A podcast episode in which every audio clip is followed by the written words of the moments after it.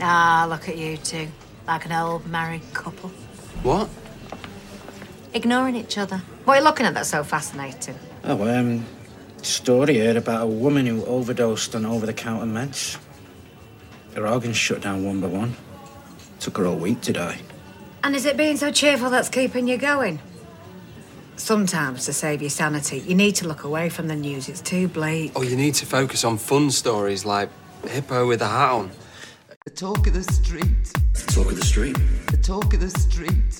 Talk of the street. The talk of the street. Talk of the street. The talk of the street. Talk of the street.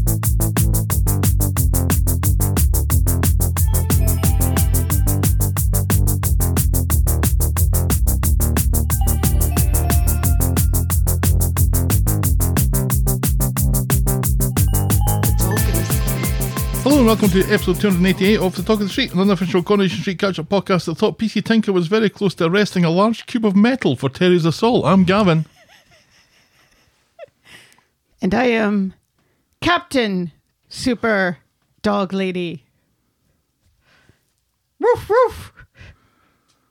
Greetings. How are you? Oh, yes, I'm fine. We're a bit snowed in at the moment. It's Snowmageddon 2024, y'all. Yeah, It is snowing. it is. There were sizable chunks that were falling when I last took the dog out.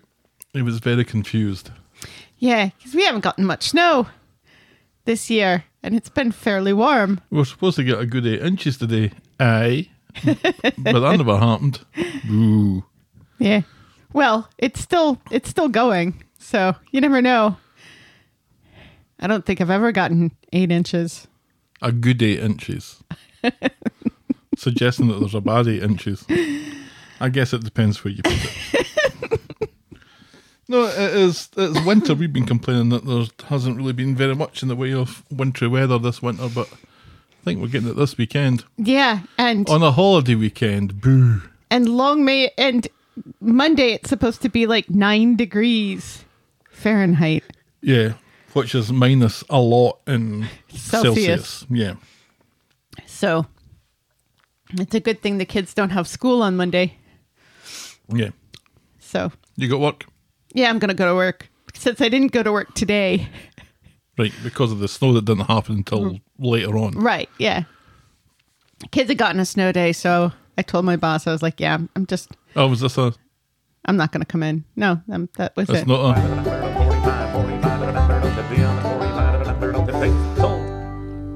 Not auction talk. well, we can. You've hit the button, so I guess now it is hit the auction. button. You did notice that. Yeah, so we have we have an auction closing tomorrow and it's supposed to be even worse the snow and stuff tomorrow. So, we'll see how that goes. Hopefully it'll go well because everybody is trapped inside their houses with nothing to do. But you know, join Hmm. But- an but do online people- auction. But do people who are trapped in houses think of auctions? Sometimes. Especially if it is an auction that you're already following. You know, you're not going to forget it. Because sometimes, you know, when the weather's nice, even if people have been looking forward to the end of the auction for a long time, they'll go out and they'll do something else and they'll completely forget about it Nah, until it's too late. And shame on them. absolutely. So, yeah, and um, my auction, the the physical media auction, which ends next Sunday. So get your bids in now, folks, for that 16th century accounting parchment paper, or the 1990 blacklight The Crow movie poster. So many words there. I'm not sure what to make of it all. It, it's fun when an auction spans 500 years. I- I'm sure. of of human history. Uh so that's that's kind of exciting. I'm a little nervous and anxious about it, you know, as I always am, but it is the second most viewed auction in Michigan at the moment. So that's pretty awesome. And um, you know, Yeah, very good. yeah. Pretty What's the first most? our toy auction, Oh, so which ends you guys as well. tomorrow. Yeah. It's pretty sweet. Because you're not the only auction place in Michigan. We are not. So, Yeah. ju- just, There are a just few to others. clarify, right? Yeah. Exactly. We're just, you know, really good at what we do. And humble as well. Yes. This is what I've always liked about it. What you've always liked about me is my humility. Yeah. we'll get to the feedback section. How have you been? How's work for you? Uh, pretty poor. Aw. That's a wee shame. Yeah. That happens. It does. That's fine. That's just a bit. Everyone's a bit stressed at the moment, so Aw. so it's good to have a three day weekend this weekend. This is a, one of the one of the great things of living in the US is they have the decency to have a federal holiday just two weeks into January, so you're just back from Christmas, and they give you MLK Day two weeks later Yeah. Yeah. or two weeks after New Year. In the UK, you'd be looking at Easter. It'd be weird if they had MLK Day in the UK. And then we get another one in February as well. Yeah. President's Day, we also don't have that in the UK Do- for obvious reasons. Again, still waiting for Easter. You don't have like a, a Prime Minister Day? No. You don't get a Have bank. you seen the Prime Minister? Aye. Yeah, but like President's Day doesn't celebrate Joe Biden. No, it doesn't. It celebrates Abraham Lincoln and George Washington. So you're wanting Thatcher Day? Is that what you're looking for? doesn't happen. We are we may be acquiring a uh, a book collection to auction off. Oh, hold in- on. No. Back to auction talk. we may be acquiring a collection of of books to auction off that includes a book by Thatcher, signed by Thatcher, Uh, that a guy jumped uh, a flammable, right? Keep away from naked flames. or put very close to naked flames. Mm-hmm. Although I would I would imagine a book like that would burst into flames all on its own. I would imagine so. Ah, good times, good times. But it, do do you celebrate any king or queen day? Not unless they're celebrating a, an exceptionally long time on the throne. Right, which isn't going to happen for a very long time. Yeah. Let's hope not. Because that's going to be kind of scary if it does. Right, yeah. If Charles lives to Like 150. or 200, that that would be really really creepy. Yeah. Really creepy. There's a dystopian future for you.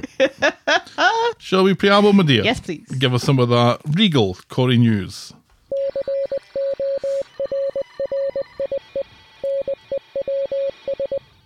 Condolences to Kim Marsh on the death of her father, David Marsh, after a long fight with prostate cancer. Oh, dear. Our thoughts and prayers are with the Marsh family at this time. Absolutely. Stephen is still dead, What? but Todd Boyce's career is still alive and kicking Ah. as he is cast in the stage play Sleuth alongside EastEnders legend Neil McDermott. So, bully to both of them. Legends, eh? Legends. I don't watch I don't know. I don't EastEnders. watch EastEnders. The thing you read said that he was a legend. Right, And yeah. that's good enough for us. It's fine. What- And what, was his name? Neil McDermott. Neil McDermott, a British stage actor. No, never seen that man before in my life. But he looks like a very good actor. Yes. He's And- got that smouldery kind of look about him. I can see him doing well in Sleuth. And finally, condolences to Oh. t- to Tony Maudsley on the death of his friend Michael McGarrigle, whose body was found four days after he had gone missing. McGarrigle had been a costume supervisor on Tony's show Benidorm, so you know that's just that's got to be horrible. I, I I can't I can't even imagine you know what his final moments must have been like, and you know how his friends and, and family are feeling Uh, one of my um one of my teachers, one of my elementary grade school teachers, he disappeared a couple of years ago and still has not been found. So it's it's really kind of a shocking thing when it happens. It is, especially somebody that's kind of. The man wasn't young. No.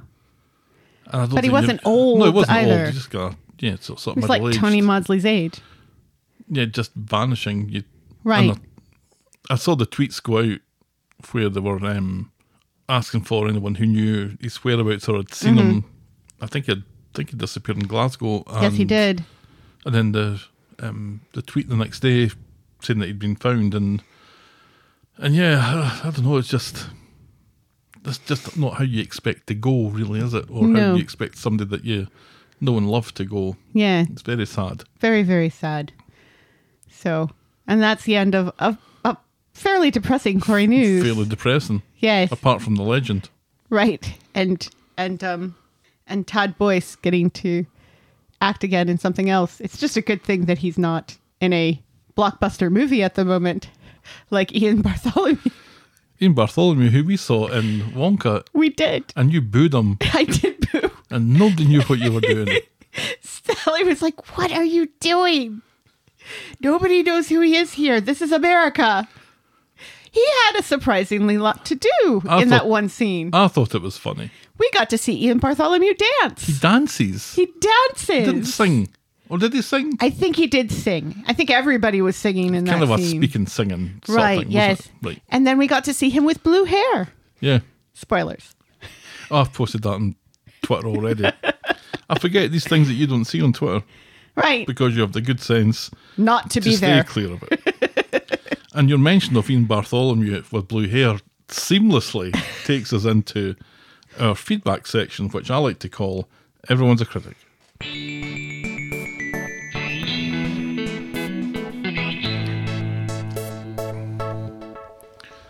Now, on Spotify, you Uh-huh. can put a little Q&A thing in a poll onto your episodes that get posted there, and it's been putting a default Q and A on each of our episodes by default without me really knowing about it. Huh. Saying, "What do you think of this episode?" Uh huh. And somebody responded. Oh. That person was Debbie, who said, "Oh my God, please stop saying, but not like that." so that's Spotify paying dividends already. It's good that we've been doing the but not like that thing for Since Ah, I- I the think beginning of ma- the show. We've maybe been maybe doing- year two. No, no, it was from year one of us doing Was the it? podcast. so Yeah, we've been doing that for six that years. was and f- like one of our initial jokes. and finally, someone's got frustrated enough to beg us. I'm going to say to stop doing it. and I think that's directed more at you than anything. Right, else. yeah, because I'm the one who tends to do it, I, I even set though them you're up. the one who started it. I set them up. and I knock them you know, knock down. 'em out the park. Thanks for that, Debbie. I'll have then- to say something similar but different. There are at least two but not like that moments in the notes. So let's see how you react to them. and then good friend of the podcast, John, wrote in to say, Great podcast again, guys. My takeaways number one, why are Americans obsessed with guns? We aren't all like that. number two, Killers of the Flower Moon is not too long. Yes, And it num- is. And number three, Elton John said to Rod Stewart, I got you a new Rolls Royce for your birthday. Rod asked, What, Reg? And Elton shouted, I got you a new Rolls Royce. I thought that was funny. Again, a joke that doesn't translate. Feedback is always welcome, especially if you're criticising things that we do to uh, frustrate and annoy people deliberately. Right. Send us your thoughts and I will probably read them out. Our DMs are open. At Quarry Podcast, have you remembered the person's name who uh, whose wife disapproves of your swearing? No. Ian Les Paul. Oh, that's right. Ian Les Paul. I do have to say for John, Killers of the Flower Moon is too long. However, Lily Gladstone is is a treasure and we are so happy that she won the Golden Globe for her performance in Hey. Killers of the Flower Moon. And now we'll podcast for coffee.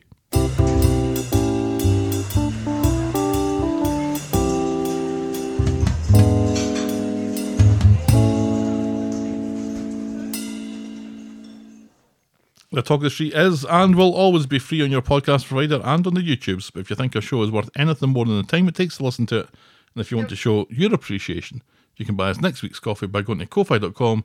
That's ko-fi.com slash the talk of the street. Don't don't you usually read out who bought us coffees this week I did, first? but I was trying to save a little time because nobody bought us coffees this week. Right. Okay.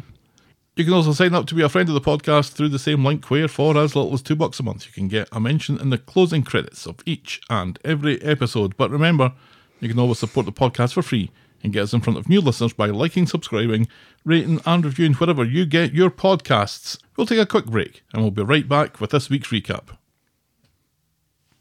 And we're back. Shall we dive in, my dear? Uh, y'all sleep. Our first storyline tonight is Paul's final plan. Oh, this was a weird week again, wasn't it? Because it was a It was. well well, for you, you don't notice, but it was a Tuesday, Wednesday, and Friday. Friday, yeah. So we went from last Wednesday to Tuesday this week without any Corey. So weird that it gets mucked about for the football yet again. Anyway, on Tuesday, after his standard six days notice period, it's Billy's last day at work. He leaves as Todd arrives, waiting to see if Paul has changed his mind about going out on his own terms. He hasn't, and he plans to get some morphine from Gadas to aid the process. He asks Todd for a hand when the time comes. Todd says no, so Paul decides he'll have to do it himself sooner rather than later before his other arm packs in and they can't do it. Right. Todd is surprised it's got this bad this quickly, especially considering Paul and Billy were getting their hole on Christmas Day. Yes. Paul just wants options, Sex- not not for his hole. Sex doesn't solve everything, Todd. Right. Cassie turns up at work with apology biscuits and an offer to tidy the office at the garage. She has a lot to thank them for, and Kev is just pleased that she's trying to make things right. So Paul goes to see Gadas and makes his plea for something a bit stronger than over the counter ibuprofen. Gadas isn't buying it, refuses to dish out any opioids, but can do him a good line in Prozac and antibiotics. Thanks for fuck all, says Paul. I'll just go down to the pharmacy. Yeah. It it feels a little shocking to me as an American, even though it, it it's not necessarily easy to get pain meds here either, you know, because of the o- opioid pandemic or not pan yeah, Epidemic. epidemic. But like a friend of ours in the UK right now is going through this where her her mother-in-law is very very sick and kind of in her last days and is in excruciating pain all the time and they have to document everything when it comes to the pain meds that she is given and and the doctors and the hospitals are hesitant to give her pain meds even though she's in legitimate excruciating pain and it's just it's really kind of terrible to see what what real people are going through and then to see it presented kind of on on screen as well Yeah, I guess the difference being that Paul's not really looking for it for legitimate reasons. right but gaddis doesn't know that No, very true. I think I think doctors over here can can look at you a little wobbly eyed, especially if they don't know you when it when it comes to pain. I remember very frustratingly this past year when I had that that horrible kidney stone and we went to the emergency room and I said that the pain meds that my regular doctor had prescribed is just not cutting it. And they didn't give me anything. They gave me like more of it intravenously while we were there, but that they didn't give me anything else. But then when I went to my gastroenterologist the next week, which they suggested that I do, they were able to give me an antispasmodic pain med that has nothing to do with opioids, and that worked perfectly. So, yeah, it's Is that a happy ending to that story? yes, Excellent. yes, because I found something that worked and that a doctor who knows and trusts me was willing to prescribe for me. But you know, that that's not always. Not, not everybody gets that sort of a happy ending. So you know, It's so- maybe good though that if a doctor that doesn't know you doesn't play along. Right. But if you're in legitimate pain and there's nothing to play along to, my regular GP doctor is just on the other side of the hospital. They could have given her a call. Yeah. So, yeah. It, it's, I mean, and I know Paul was not looking for it for legitimate means, but you would think somebody who is in the process of dying, who legitimately is probably in a lot of pain. It did seem strange that Gadas was going to suggest ibuprofen for motor neuron disease. Right. Yes. Something over the counter. Yeah. Get wee Tixilix for your cough as well. Oh, I used to like the Tixilix. It was tasty. In the pub, Todd and Paul's conversation finds a sympathetic ear on Abby, and Paul quietly wonders if she might be the answer to his prayers. So Paul asks Abby over to the God flat and lays the groundwork explaining how his body is given up and he'll eventually be trapped in his own body, not even able to breathe on his own. He's thinking of his loved ones when he asks her to get him some drugs that'll help him end his life. He tells her that she's his only hope, and she's shocked and says that she can't do it. He Right. apologises for asking, knows that he's been selfish, and realises it's a big ask, what with her being a junkie and everything. Abby says it's not that, but she knows what it's like to lose a son, and she can't do this to Bernie. Right. Yeah. And also, it's just really shocking because I don't think these two characters have exchanged two words before, you know, Paul asks her to get him drugs so he can kill himself. Yeah, It feels really they ballsy. Have, if they have talked before, it's I'm going to say briefly. Right. Yeah. Kind of like, are you all right? How are you feeling? I'm so sorry that you have MND. Let sort me help of thing. you try and get on this bike, Right. And then that's it. Yeah. It seems it seems like such a huge ask for somebody you don't know. Your neighborhood junkie. How is that supposed to make Abby feel? Like, oh, you're the only person I know of who could get me drugs. I, yeah, I mean, I'm I'm trying not to be too critical of the story because I think that they do a, a really good job of it in most regards. Right. Abby's not the only means to drugs on Coronation Street. Well, no, Cassie is here now too. Cassie's there, and Billy's brother is still a thing. I don't think he's dead, and he famously uh, shot up heroin with Billy in the church that time. Right. So yeah, they're strange though now because he wasn't even at the wedding. I reckon that they could find him if they really wanted to. Right. And I reckon that Paul still probably knows some sketching of people that would that would do him a favour. Yeah, But but Uh, probably. he goes to Abby because he sees Abby in the pub. right, and Abby is sympathetic that he can't get pain meds. And the good thing about Lee, Billy's brother, is nobody gives a fuck about his soul. So if the drugs are for Paul to take his own life, who cares what that does to Lee's soul? So Billy's brother is named Lee. Yeah, not Billy Lee. Billy and Lee. William and Lee. William and Charles, probably. Is is Lee short for Charles? I think it can be. I don't. I, I don't. I I know people who are named Lee, and that's it. And and that does exist. Yeah. Typically, it's Charlie, isn't it? Or Chuck. Hey, Charlie. Chuck. Hey, Chuck. Not in the UK. Nobody's called Chuck in the UK. That's, that's outlawed.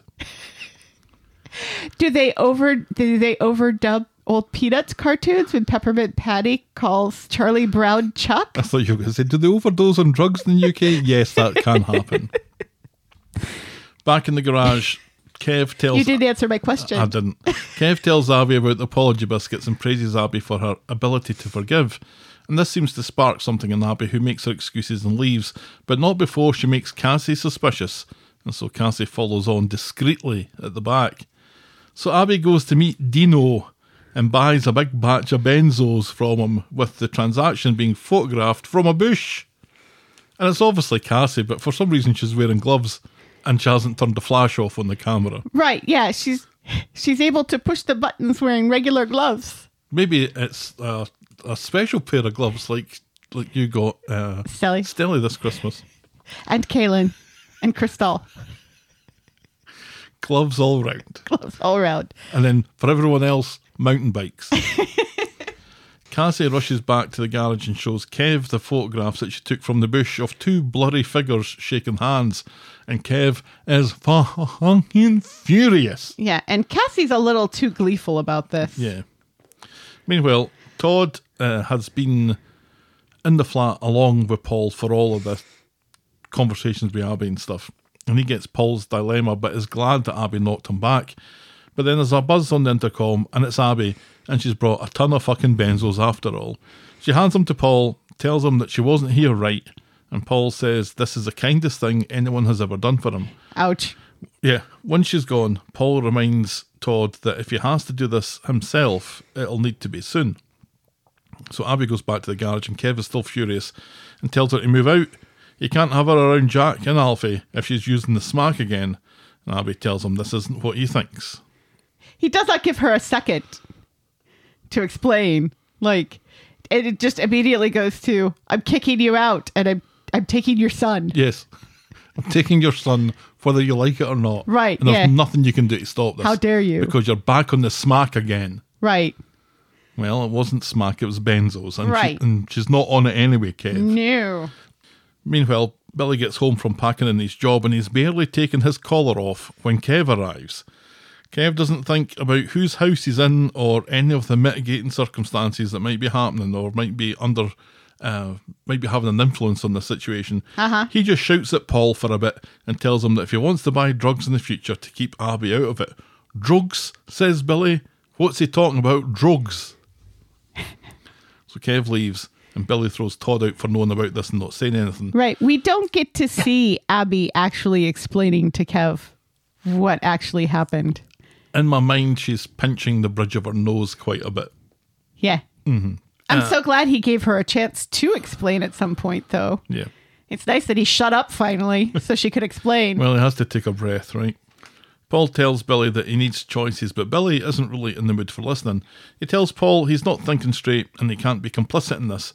He threatens Paul with the police and reminds him his life was a gift from God. Well, it's broken, says Paul, and reminds Billy that he ignored his beliefs when he got married in the church. Billy says it's different. Some sins are worse than others, and he demands that Paul hands over the drugs. Not true, Billy, and you know it. When he doesn't, Billy searches a flat in places that Paul can't reach, and Paul Paul insists. That was so stupid. I know. Paul insists that Billy won't find them and can't stop him searching them because he's utterly powerless in this. He dares Billy to take away the last thing he can do for himself. Back in Nina's roles, Kev is in an apologetic mood, calmly realising it's hard to deny a dying man. And this brings Roy up to speed, and Roy is something of an experienced hand in all this, but no one remembers about Haley or asks him about it, at least not yet. Abby is more interested in how Kev knew about the drugs, so he explains about Cassie taking photographs from a bush, and this shocks Roy in particular. Yes, it does. Billy doesn't understand. Back of the God flat, Billy doesn't understand why Paul wants to cut short their time together, but Paul explains that he won't be there for most of it and won't be able to hold his hand or tell him that he loves him. He thinks keeping him here against his will is selfish, especially if he's going to be going to a better place after all. Paul doesn't want to be meat in a chair and begs for Billy to let him go.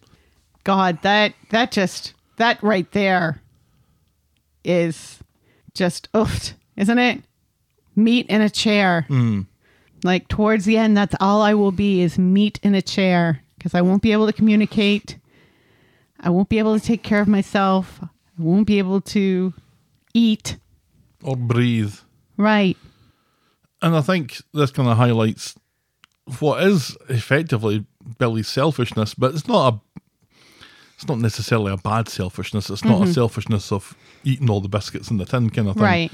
But it's a selfishness that Billy recognizes that he'll see Paul. Right. And he'll see Paul alive and he'll be able to hold Paul's hand. Right.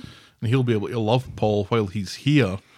But that's no use to Paul No. who can't respond back or- in any way. Right. And may not even be aware Right. of the hand holding. So he says he needs to be able to say enough is enough. Billy calms down by looking out the window and changes his mind. He won't let the practicalities force Paul into doing something sooner, so Billy agrees to help Paul end his life.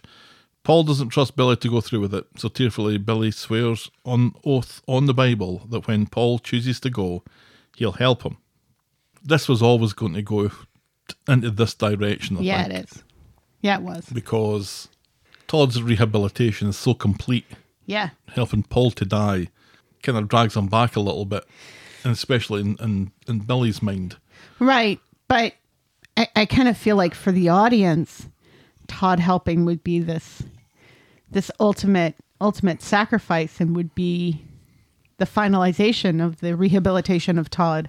You know. But if there's going to be a final sacrifice, it really should come from Billy, who is Paul's husband. Let's not forget. I guess. But I don't know. It seemed to be.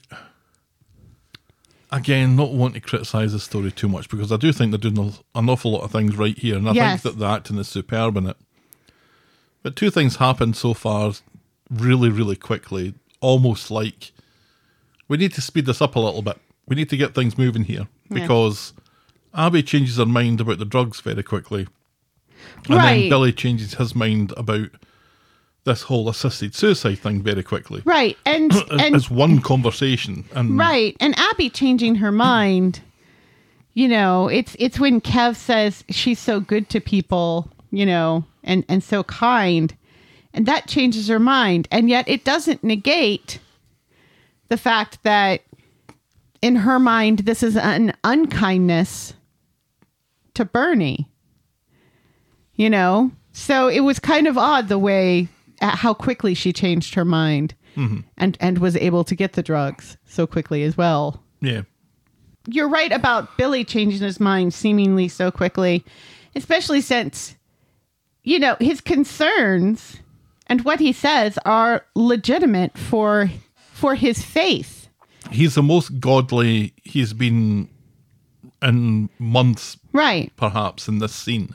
and you know and there and there are people who are who are christian who who believe that taking your own life is the ultimate sin for which you cannot be forgiven because you're dead and you know it doesn't it doesn't seem like that is something that billy subscribes to but it just it it it, it felt like Well, here's the problem.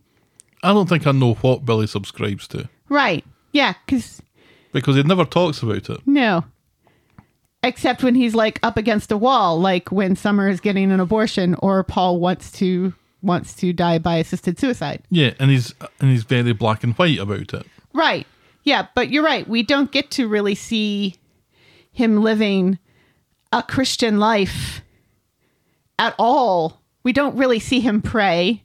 We don't see him read the Bible. We don't see him saying grace at meals. You know, even just the basic Christian stuff.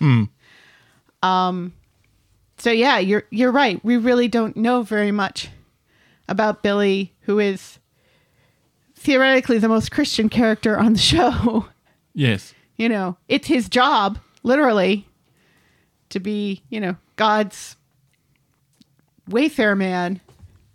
because he's against he's against this he's against paul doing it not so much from a theological point of view although i think that does exist Right, he's doing it from a personal point of view right, from the way that and now i might be going out on a limb here that you would maybe not want me to take my own life No, you're correct. I, w- I wouldn't. Phew. So, but that seems to be the But- that that's the moral uh, perspective that, that Billy is is looking Right. at this on is from a personal point of Right. view, and then there's the the higher theological point of view that he casts up when the first bit doesn't seem to work, and the, but then the second bit doesn't seem to work it- either. It, it seems like you know the, going in is his his first argument is that life is a gift from God and and you are taking away God's gift, which you know is a legitimate thing for a Christian for a Christian to to say to to someone who who wants to die by assisted suicide. It's it's also like you are taking you are taking destiny out of God's hands and putting it in your own hands. But this is sort a of great thing. Mm, question that, that deserves examination, right? right, and it it's doesn't. a question that that could fall upon any one of us if we have a loved one that's in this situation where you have the chance to allow them to go out on their own terms and sooner rather than later to save them pain and suffering Right, and and and of what is a very bleak future for them right, so you, you have the chance to do that, but the the the price for that is that you lose them right, and you're kind of responsible for it right. or very much responsible for it.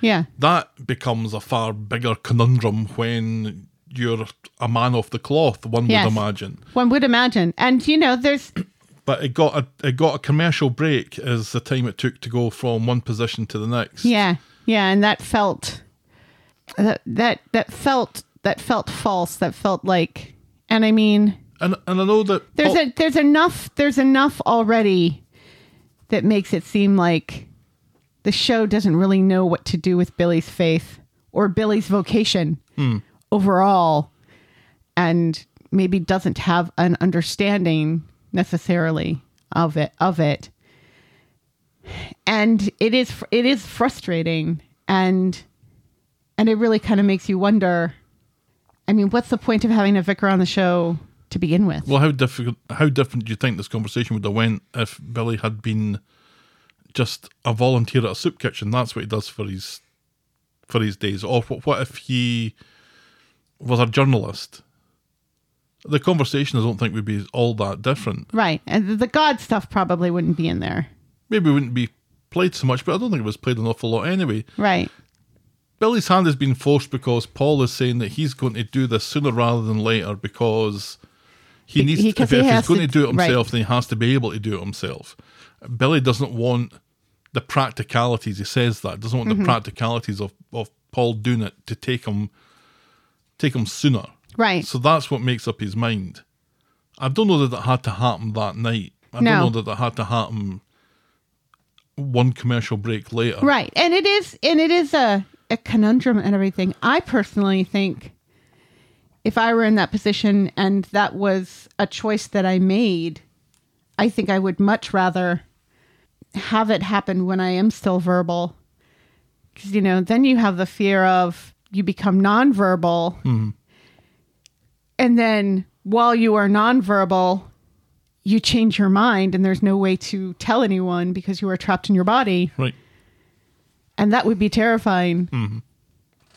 The- I mean, there's so many aspects to this.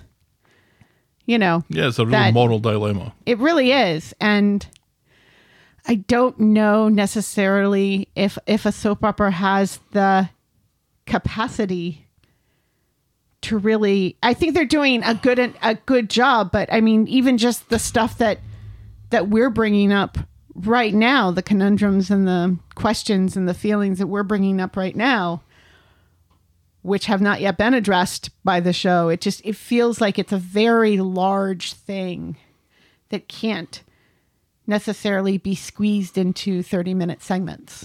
When I remember the Roy and Haley stuff, I remember it being a very, a far more drawn out storyline and, and a, a slower burn before.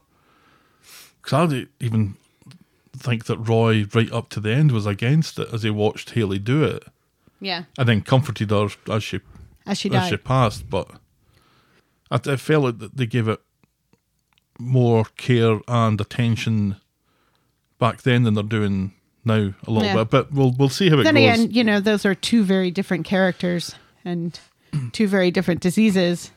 yeah. So anyway, Heavy Ro- stuff. Roy goes to see Cassie about her spying mission on Abby and warns her away from meddling. He says Abby was working with the best of intentions and worries that Cassie can't say the same. Cassie insists that she hasn't been malicious. So on Wednesday at the Godflat, Billy's in his civvies. Paul checks to make sure that their deal is still on, and Billy confirms that it is. When Paul chooses, Billy will help him overdose on the benzos.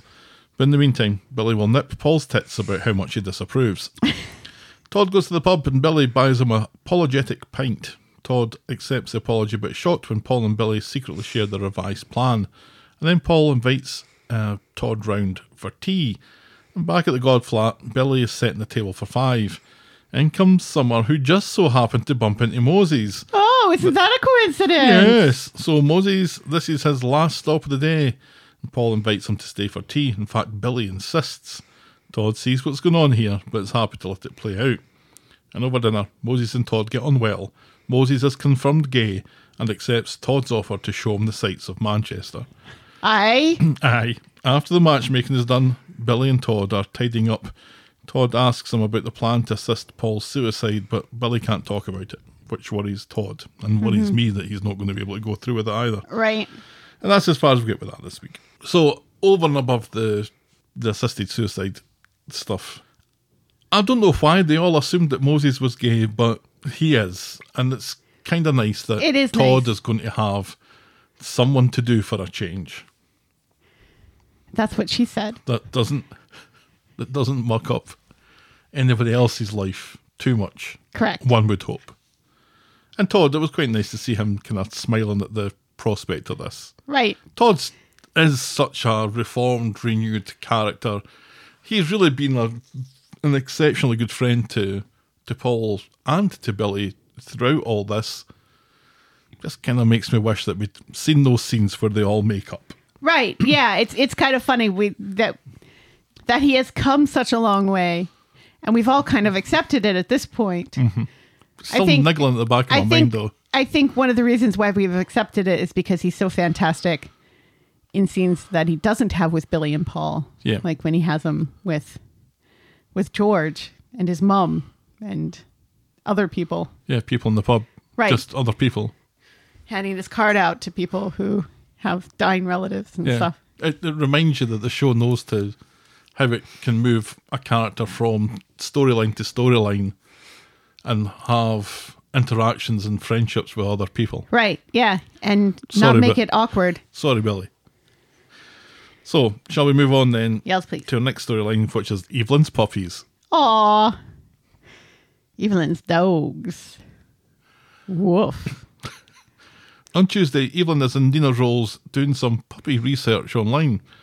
Roy deduces that she's trying to get some evidence on Terry the Ruffian and fears that she's on a fool's errand. At the precinct, Evelyn sees Terry the Ruffian come out of the pound shop with a pallet of puppy food.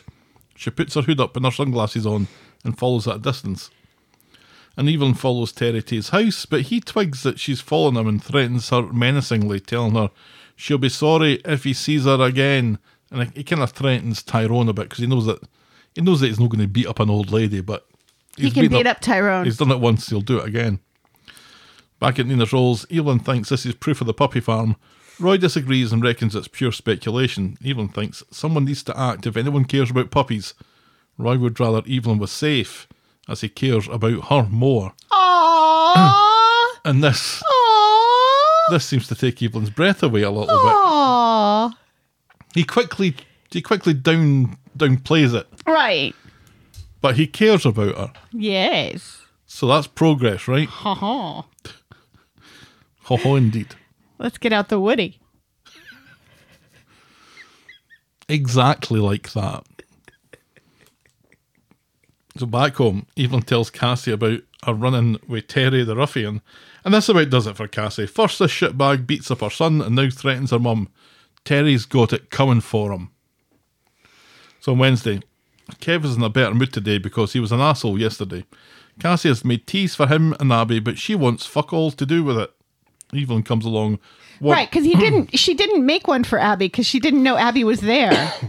Because she had gone to make tea before Abby got there. Oh, I see. Yeah, so Abby, and she's like, "Oh, if I knew you were here, I would have made you one too. Here, you can have mine." And Abby's like, "Fuck you, bitch." yes. So Evelyn comes along wanting a word with Cassie in private about the puppy farm, and she thinks she's tracked Terry down through an online advert. So she and Cassie leave to coerce Roy into calling the number, and that Cassie leaving in the middle of the working day again. Yeah. Kev is once more fucking furious. yes, he is. So at the cafe, Roy plays along and speaks to a woman who sounds very much like Maureen Lipman putting on a Scottish accent. He speaks to her, she's called Joan, about the puppies. The price is 1500 cash. What? For a puppy? That sounds cheap. You paid 100 bucks for ours.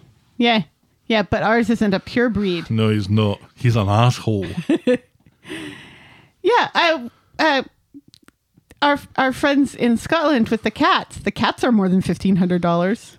I have no idea how much they cost. Yeah, it's more than fifteen hundred dollars For a cat? for a cat. What is this world company? It's a special cat. It's, it's wokeness, that's what that is. Oh, g- all right, Ricky. If the, that's the rule, isn't it? If you don't understand it, it's woke. That's what I've been led to believe anyway. so the price is fifteen hundred cash, and Roy takes down the address. It's twelve Precinct Street, Weatherfield. This isn't Terry's address, but Cassie reckons that the old woman is just a front. Yeah.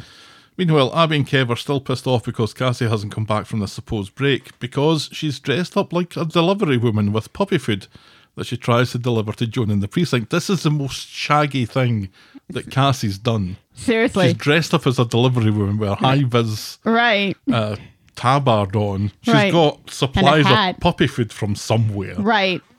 It's hilarious. All she needs is a large Great Dane dressed up as a woman, and this would be perfect. Scooby dressed as a woman's funny. Always it's always funny. funny. So John doesn't want any fucking dog food and says that the dog food goes to the fucking dog house. Cassie doesn't really understand what she's saying, but No. uh, she understands Terry's address as it's shouted at her. Six hot and way. I don't think this is Terry's address either. I think this is a third party house. So anyway, Cassie goes back to the rolls to report the operation. Roy wants to go to the police or a dog charity. You do that, says Cassie, and she leaves, claiming to go back to work. But Evelyn is suspicious, so decides to follow her daughter rather than, you know, speak to her or whatever. Well, no, she goes to go take pictures of Terry's house. She has no, she's not suspicious because she has no idea. She has no idea where Cassie is when when she's taking pictures of Terry's house. See, I so think she, she- doesn't follow her. I think she looks at her suspiciously. yeah, but she doesn't follow her because she but, doesn't but know they go she's at the in, same place. right. But one of them gets there much sooner and sneaks into the house, and one of them is outside and never sees the person in the house. I thought this was all very, very badly done. The Well, yes, the, the chess off which piece is where at which Right. point was oh, yeah. all very the- confusing The to me. fact, the fact that Cassie never gets caught is kind of Well, ridiculous. spoiler. Meanwhile, Cassie is breaking into the house on Houghton Street, which is indeed a puppy farm. I now know what a puppy farm is. and it's depressing, It's much bleaker than I was imagining. right? And this is this is a this is one inside a house as opposed to outside in a yard in the elements. She finds the squeaky puppies upstairs in cages in a bedroom filled with magic trees. Terry doesn't seem to be mentally capable to cope with these puppies because he comes up the stairs with an iron bar shouting on them to shut up. And he's about to discover Cassie when he hears Evelyn make a commotion outside, recording everything on the camcorder. He goes out, and there's a bit of a struggle. Evelyn pleads to a passerby who isn't interested, and it ends with Terry the ruffian smashing the camcorder on the ground, threatening to do the same to Tyrone if he sees her again. Rather than make good her escape during all this, Cassie can't resist pocketing a bunch of cash from a shoebox while Terry comes back into the house. Yeah, She prepares some puppies for rescue, but makes far too much noise, which Terry goes to investigate. So when he comes up the stairs, Cassie twats him with the iron bar that he left from earlier. This is headwind after week. yay! Now that she's loaded with cash, Cassie changes her mind about rescuing the puppies and quickly fucks off while Terry is either dead or unconscious. Or both. Mm. Evelyn is back and Nina Rolls explaining her excitement of the day to Roy and her now broken camcorder. He wishes that she'd left it to the authorities because he called a dog charity as Cassie suggested. Evelyn, remembering Terry's threat, Freaks out. absolutely freaks out, calls Tyrone to warn him, thinking that Roy should have spoken to her first. She was there when Cassie made the suggestion, though. No, I don't think she was. Yeah, the three of them were all in, in, the, in the cafe. I thought Evelyn had left. No, they were all in the cafe at the same time. So Cassie gets back to work just as they're closing and explains that she was rescuing puppies and she promises to make up her time. She loves her job, she says. Abby tells her to prove it, and she and Kev storm off, still in the mood, which allows Cassie to count her money at night in the middle of the street.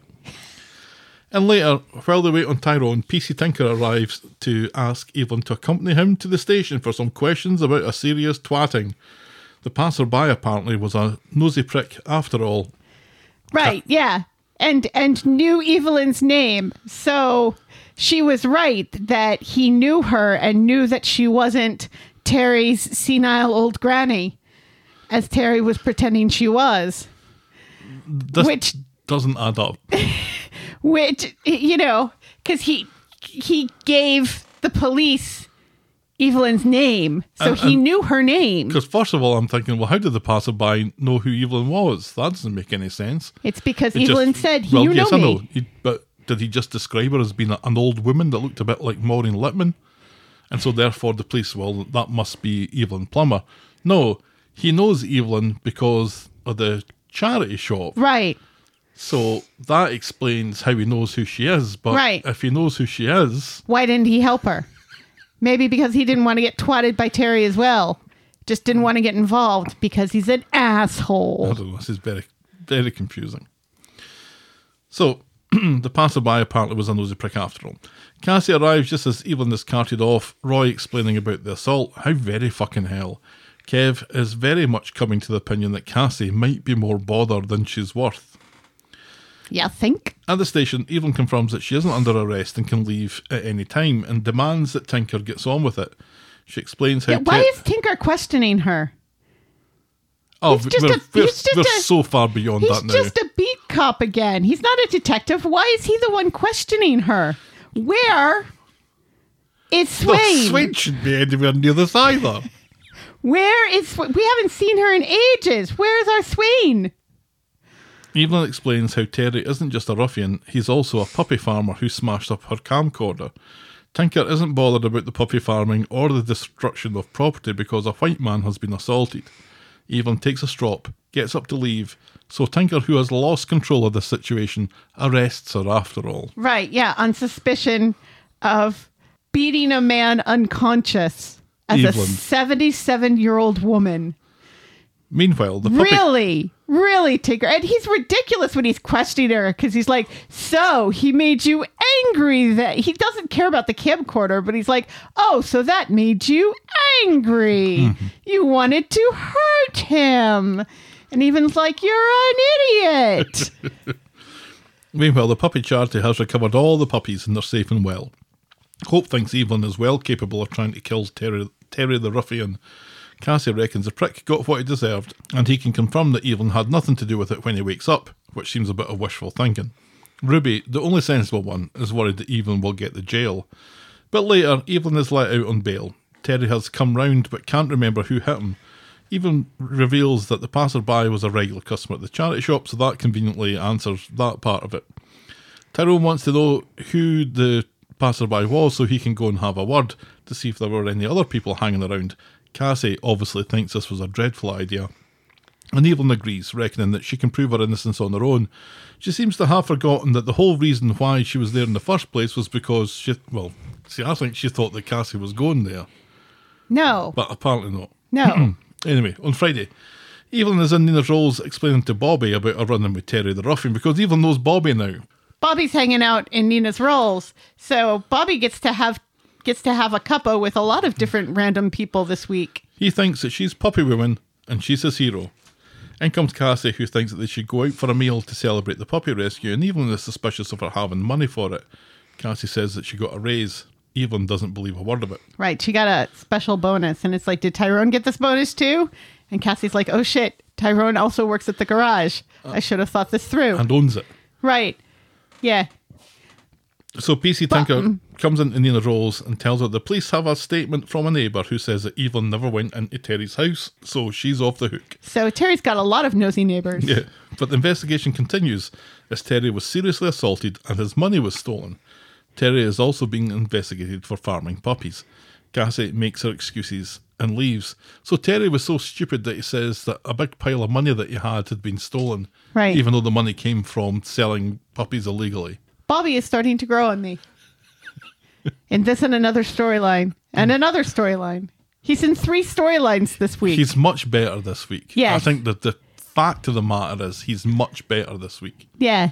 Yeah. He's he's he's being very cleverly kind of inserted into other storylines as like a a listening ear Mm-hmm. sort of thing. And I think that's that's much better. I don't think he was annoying really at any point this week. No. And I And don't think he was an asshole either. he was slightly annoying in the factory story, but Oh yeah, I guess maybe a little bit. But but, we'll that's get to that. but that's it. Cassie gets home to an empty house. She's hid the money in a box of fish fingers in the freezer. Very clever. Right, And yeah, immedi- because nobody likes fish fingers. But immediately she's rumbled by Hope, who wants to know where the money came from and from whom. Cassie is flustered and quickly offers Hope some cash to keep her gob shut. In Nina's roles, Evelyn has Freddy, who seems to like Bobby. He says dogs like him, humans not so much. True dat. Yes. Bobby used to volunteer in a dog shelter or something, Aw. which wins some brownie points with Evelyn. Meanwhile, Hope has new ear pods thanks to money Granny Cassie got her and is bragging to Ruby about it. She reckons that she can get Ruby some ear pods too. Back home, Evelyn's making dinner and Ruby is refusing to set the table because it's fucking Hope's turn. Ruby says Cassie will be spoiling her with the money that she's got, which causes a bit of confusion between Tyrone and Evelyn, as Cassie hasn't had a rise because she doesn't do any work. Right. But they're, they're very quickly distracted from this, and nothing really comes from it. At Dev's, Evelyn has a present for Cassie. It's a box of lovely chocolates. Cassie is just glad everything worked out, but Evelyn says Terry isn't going to get charged because there's no money, and with no money, there's no proof of selling puppies illegally. Cassie says it's a shame, but Evelyn already knows Cassie took the money. She thought Cassie would be a better liar by now. And Cassie admits it, saying that she knew Evelyn would get out without a charge. Evelyn thinks it was only about the money for Cassie, it was never about the puppies. She says she went there to rescue them but was distracted by lots of lovely money, and that was more important than her mother getting to jail. Evelyn turns her back on Cassie and her excuses. Right. And that's as far as we get with that this week. Yeah. Good for her. Good for Evelyn f- for putting two and two together. Well, it's kind of obvious, wasn't it? Right, but still, it's Evelyn who puts two and two together, unlike everybody else in this story, Yeah. um, except for Hope. Hope's smile in that scene that they end with, like Hope, Hope smiling at, at rumbling Granny Cassie and getting some of this money, this hush money. you know, and they have this this, this hush puppy money. And you're like, you know, in the conversation because these like recognizes like. Am I right? yeah. And and and Cassie tries to put her off with, well, if you want that nose ring, you'll uh, you'll shut up about it. See? And she's like, no, but I get the nose ring for being good, and being good means turning you in. Pretty much. Hope doesn't care where that money came from. No, no. Hope just wants her slice of it. Hope doesn't care that this this money keeps a bad man from going to prison. No. from farming puppies. Hope doesn't care that Evelyn almost went to prison because of what Cassie did. She just wants she just wants her her cut. Isn't it hilarious how the beginning of last year we read all of those articles that claimed that they were they were going to they were going to pull back from some of the ho- the darker hope storylines and make her a normal regular kid again Right. and give her normal regular kid storylines They don't know how. They hilarious just don't know how. hilarious you can't because hope's character is already firmly established you and can't I mean, do I it don't think the writer's fingers know how to how to do that. How, if Hope sees an angle, she's going to take she's it going to work it. yeah She can't not. She can't not see an angle and just ignore it. right yeah But this had, I think, how many characters being exactly like how they should be, and I quite like. I quite liked that. I quite liked it. Evelyn cares more about dogs than she cares about people. right except for tyrone Right. But that is absolutely Evelyn's character. It, and the, the Tyrone thing as well, absolutely.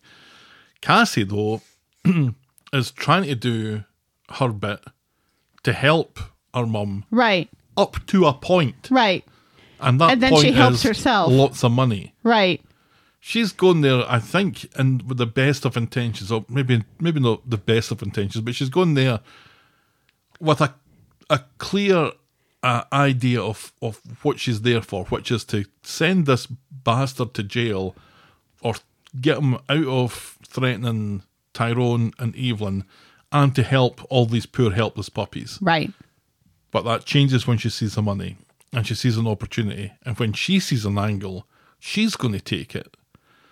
Because why wouldn't she? right The, the, the progress is that she didn't spend it on drugs. We never really find out what she's spending it on. right it Most- doesn't seem mostly- like very much Mostly Hope's silence, I think, is what she's spending it on. Right. Yeah, and also she's she wants to take everybody out for a meal.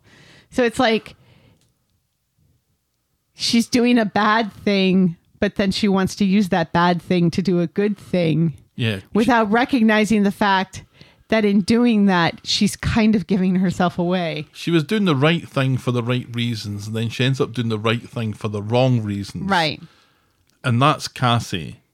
Yeah. And I haven't really all, been all that taken by Cassie so far. no. But in this storyline, and I see people complain about what the fuck are we watching about puppies? Yeah. I've quite enjoyed this puppy Yeah, storyline. it's a good And- storyline. and I think it's got. Now I get Cassie. I think I, I think I understand her better now. I'd, ra- Right. I'd rather her do this Yeah. than try and steal Kev? Kev, from Abby. That Right. just doesn't make any fucking sense. Which you know is what she was intending to happen when she snuck out and followed Abby to take pictures of her buying drugs. Yeah. She wasn't doing it for poor, poor Abby. She's Yeah. doing it for herself. So you've got Evelyn behaving like Evelyn, Cassie behaving like Cassie, you've got Hope behaving like Hope, and you've got Tyrone behaving like Tyrone because he hasn't got a fucking clue what's going on. No, he doesn't. He's so bumbling. It's b- old bumbling Tyrone. He's so, it's it's it's kind of precious. And then and then you have Ruby being Ruby, being Ignored. being very concerned, but then once she sees Hope getting something, she wants it herself as well. You know, easily turned our Ruby. And isn't Terry a good baddie? He is a good baddie, and they they really the attention to detail in this storyline. I think is also really good. Like the air fresheners hanging from the ceiling. Hmm, Very seven. Right. John Doe has the upper hand. Yeah, you know, and um, I watched I watched a clip they had on Instagram about about the puppies and kind of behind the scenes and how none of these puppies were were harmed in the filming of the scene. No, none of them looked particularly young either. Well, that They were older puppies, right, they were puppies. and, and, and I'm glad they were. they were puppies that you can sell. Hmm. And it's a yeah, it's a good thing that they were weaned puppies because if they weren't weaned puppies, then that would make what Evelyn and Roy did by taking their mum away and having their mum adopted somewhere else Mm-hmm. even worse. Although that dog was n- nowhere No. near looking like she No. was nursing a litter. But yeah, it was uh it's it's been a really I mean the storyline is not without its problems. Like the Cassie like standing right there on the stairs where if Terry had turned around, he absolutely would have Ah, Oh, yeah. seen her. Yeah, and like we said, the, the chess pieces are where exactly at, at certain points. And there there really should be no reason why he didn't catch her in like the corner of his eye in his peripheral vision when she was right there. Yeah. It was kind of ridiculous. And where was she hiding before she swatted him? There was no place to hide. It was just puppy cages. all this said and notwithstanding, I'm still enjoying the storyline. Yes. And the little scene where Terry and Evelyn struggling outside when he's pretending that she's his mum and he, and he congratulates her for knowing that it's 2024. Right, yeah. That was evil. It, it was very well done, though. Yeah. Good lines. Right. All right, let's move on. Our next storyline is Damon Cubed. On Tuesday, Damon turns up at Ed with a big wedge of cash for his materials for the pub refurbishment. Damon fancies a coffee before accompanying Ed to the builder's merchants, but Ed says that he needs a shite or something, so he'll do it on his lonesome later. Then Dee Dee runs into Damon in Nina's rolls and asks him to be careful with Ed, explaining that Ed's a gambling addict and is vulnerable. Damon is suddenly super worried about the money that he handed over to Ed earlier and rushes off. And he rushes back to the builder's yard to find Ed sitting contemplatively in his chair. Damon's money's in the cash tin. He hasn't spent it, but he was about to. Yeah. Damon thinks this calls for a celebratory pint. Yes. On Wednesday, Which is nice. uh, yeah, the two of them are suddenly best pals. Yes. At the builder's yard, Damon takes a call from Harvey and then tells him to fuck off before he kills him, which is overheard by Sarah, who is very disappointed. Damon meets Ed for a pint later. Ed has had a bite on the sale of the yard, so he's quite chuffed. And Damon leaves him to explain how much he's changed to Sarah, but she ain't interested. I thought Gary was going to buy the yard.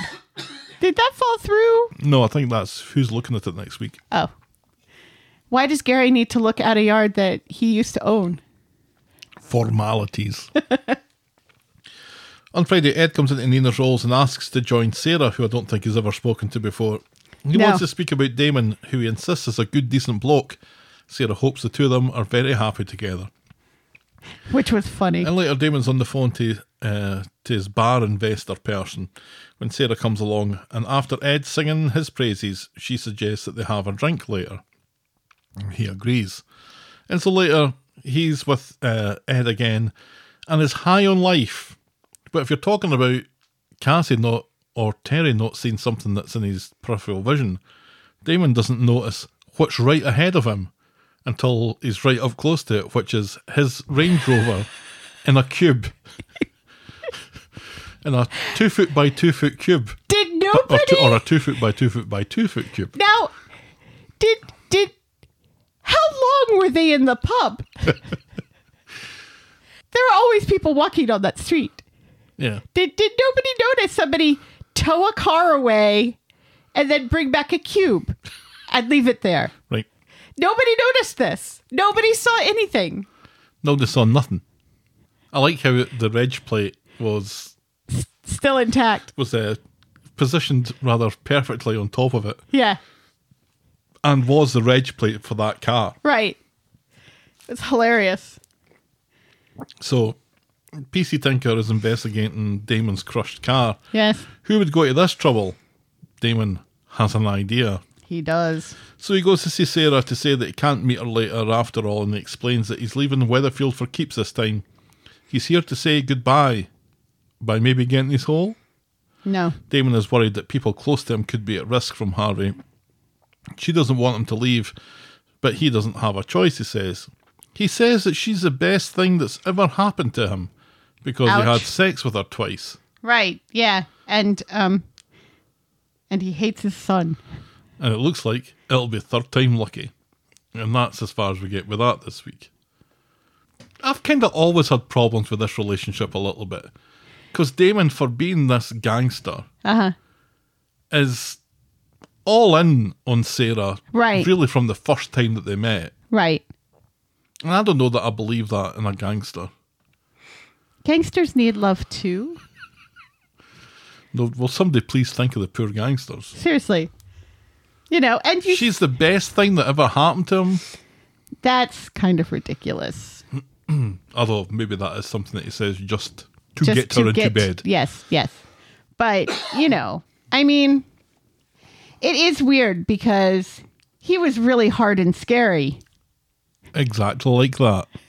Hey, Debbie? Exactly like that. don't antagonize poor Debbie. Um,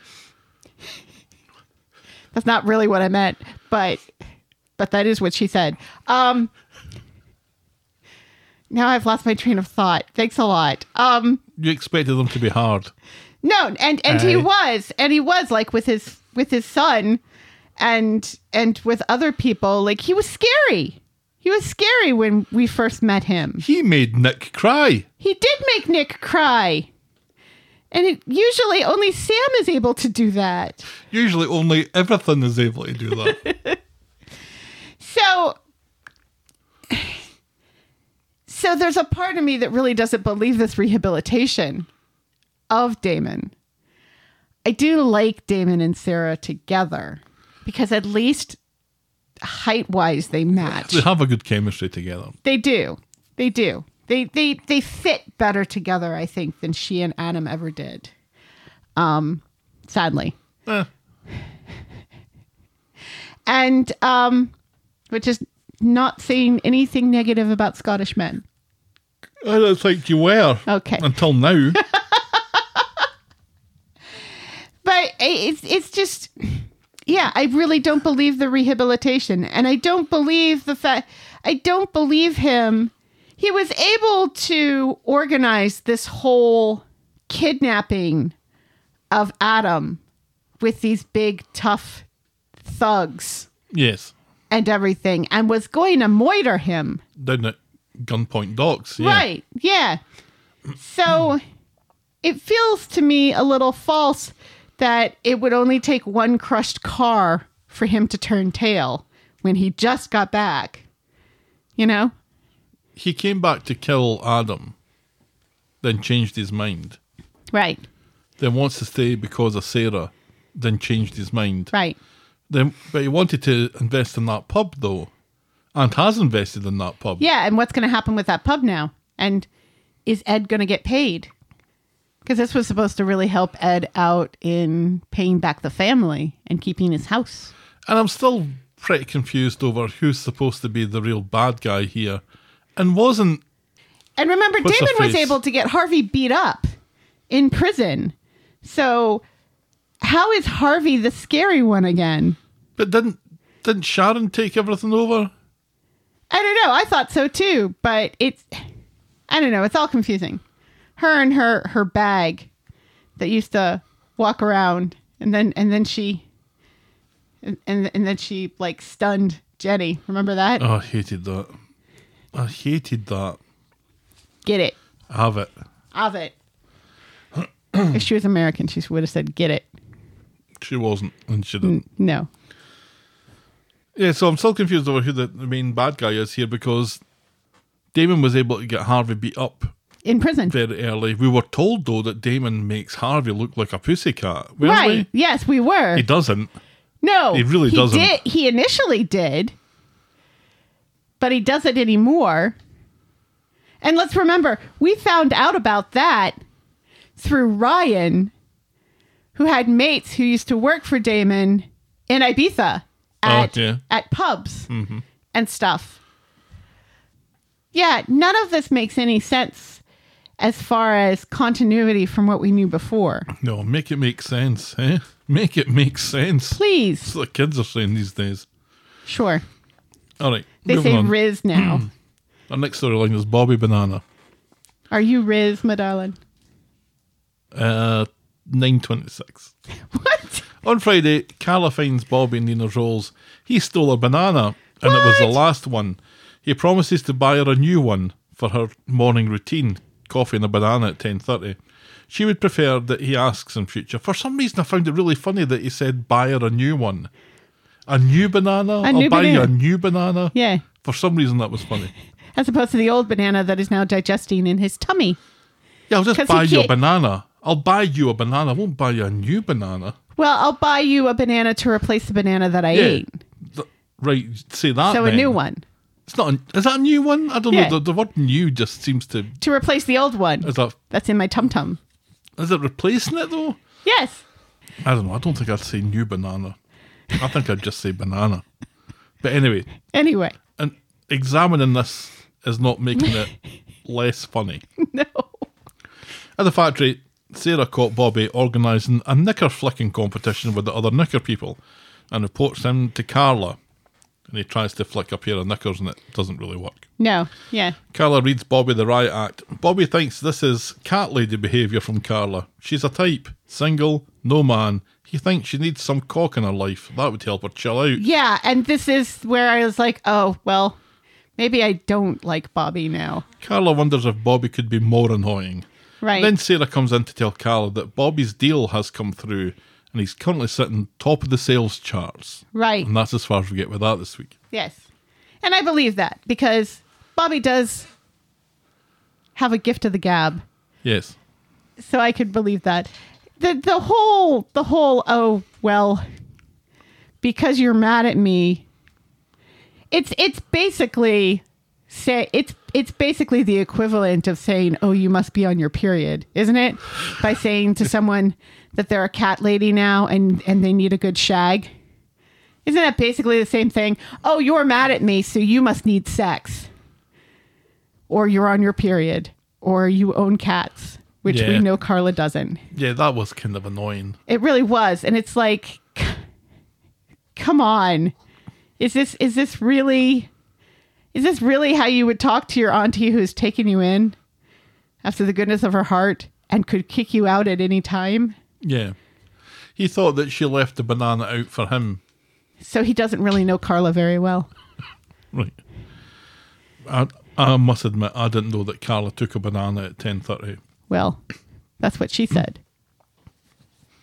I don't know that that's what she said is much of a diversion from, but not like that. Well, it's it is different. It's certainly different words. I think the sentiment remains the same, though. Well, the the sentiment is supposed to remain the same. Right.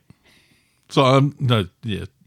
If, if we're thinking this is making a huge difference to people frustrated with, but not like that. Well, maybe it is. We'll we'll see what Debbie says. We're Well, I trying, don't- Debbie. We really I are. don't think we've got to the bits where I expected you to say it yet.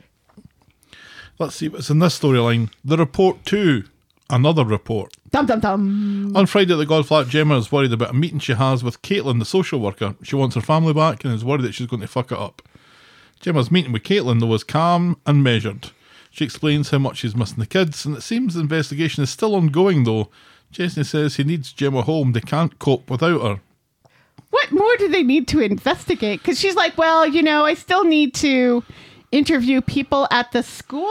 She made it sound like it was uh, investigating Watergate. This was this was a multi-department investigation that was going on here. It's like you- you're speaking to two people.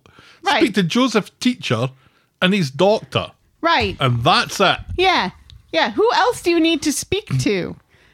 Are you going to interview everyone on the street and, and No. say and say, what do you think of Gemma's parenting skills? As if everybody on the street has a right to to assess Or as an Gemma's expert in- parenting skills. Exactly. You know, and I understand that there are times where investigations of this sort do take a long time because because the abuse or the alleged abuse has been going on for a long time. Right. But this was one incident. One incident. I mean, still don't know what was wrong with that kid. No, because supposedly there is there there will be something wrong, something actually wrong with that kid. And then there'll be hell to pay. Right. One would hope. And it, and it won't just be poisoning from body oil. But the thing is, Gemma's been banned from being alone with her kids. Right. But she can be there supervised. Right. So if Chesney's there, she can be there. Right. So she can be there putting the kids to bed and she can be there getting them up in the morning. Right. As long as Chesney is As there. long as Chesney's there. right. But instead she seems to hang out with Paul quite a bit. But not always, because Gemma wasn't there when they had tea with Moses. No. And she's not, and I don't she I wasn't don't think they get six people around that table. No. And Because she, even Summer didn't get a dinner that night. Poor Summer, she's got diabetes. she does. After the meeting, Gemma's down in the dumps and thinks the social are dragging their feet. I quite agree. Chesney admits that he's struggling, but thinks that they'll make it through to a different type of darkness on the other side of this darkness. He reminds her that Granny Linda is arriving tomorrow. So now Granny Linda's arriving? I Yeah, thought she was after coming for the Christmas. I holidays. know. Why is she coming after the holidays? Gemma goes back to the God flat. She gets a message from Joseph telling her that he loves her. It, this just makes her more depressed and Yeah, reckons it's that really Caitlin sweet. is looking for a reason not to allow her home. Yes, Gemma, that's exactly what she's doing. And that's as far as we get with that this week. Well, I'm I'm glad they haven't forgotten about this storyline because there's there has been a part of me that's like, wait a second, are we just going to have this go on indefinitely and Chesney's just going to raise those kids all by himself? Right. They'd go feral. Right. Seriously. And it's it's kind of ridiculous because with Bernie being in jail, this is why Gemma has to live in the God flat somehow. Is because there's only Chesney and Chesney does have to go to work. Yeah. And who's Making the kebabs. right? And how are they affording childcare? Because obviously they need childcare for the younger kids who aren't in school yet. What's going on there? I think they've been careful not to bring any of that up. No. All right. Well, we'll see where that goes. I'm looking forward to seeing Granny Linda next week. I've always liked her. I'll Yes. revisit from Granny Linda. Me too. Our final storyline tonight is the most 18th, 19th birthday ever. On Tuesday, at home, Dev is excited about Addy and Asha's approaching 19th birthday. They're 18. He wants to have a shindig at their house, but Asha is looking for something more sophisticated than jelly and ice cream. Dev apparently was planning something cordon bleu. Right, yes, yes. And he, he assures her that it will be sophisticated and then says every French word he knows that relates to food. Nina gets He home. says coq au vin. Dev was consistently 125% Dev Yes, and, he was. and above this Yes, week. he was. Nina gets home, and there's still some tension between them about the Isla stuff. Nina asks Asha if she wants to go away for the weekend for her birthday, but Asha's unenthused and says that Dev has planned something anyway. And I'm thinking it's a matter of time before these guys split up. Yeah. Yeah, and and yet and yet nobody seems to remember the aspect of of of suspecting Nina of having some sort of mental break because of all of this stuff. That that aspect of the storyline seems to have gone up in smoke. Yeah. At the shop, Asha tells Addy about Dev's birthday idea. Addy is about as excited about it as Asha was. She reminds him that Dev's on a low ebb with Bernie being away, so he agrees, but suggests an after party back at his. Woot woot. afterwards. On Wednesday at Dev's, Addy confirms to Asha that the after party is confirmed. Oh, dear me. At Dev's, Addy confirms t- to Asher that the after party is at his place after all, after they've humoured Dev.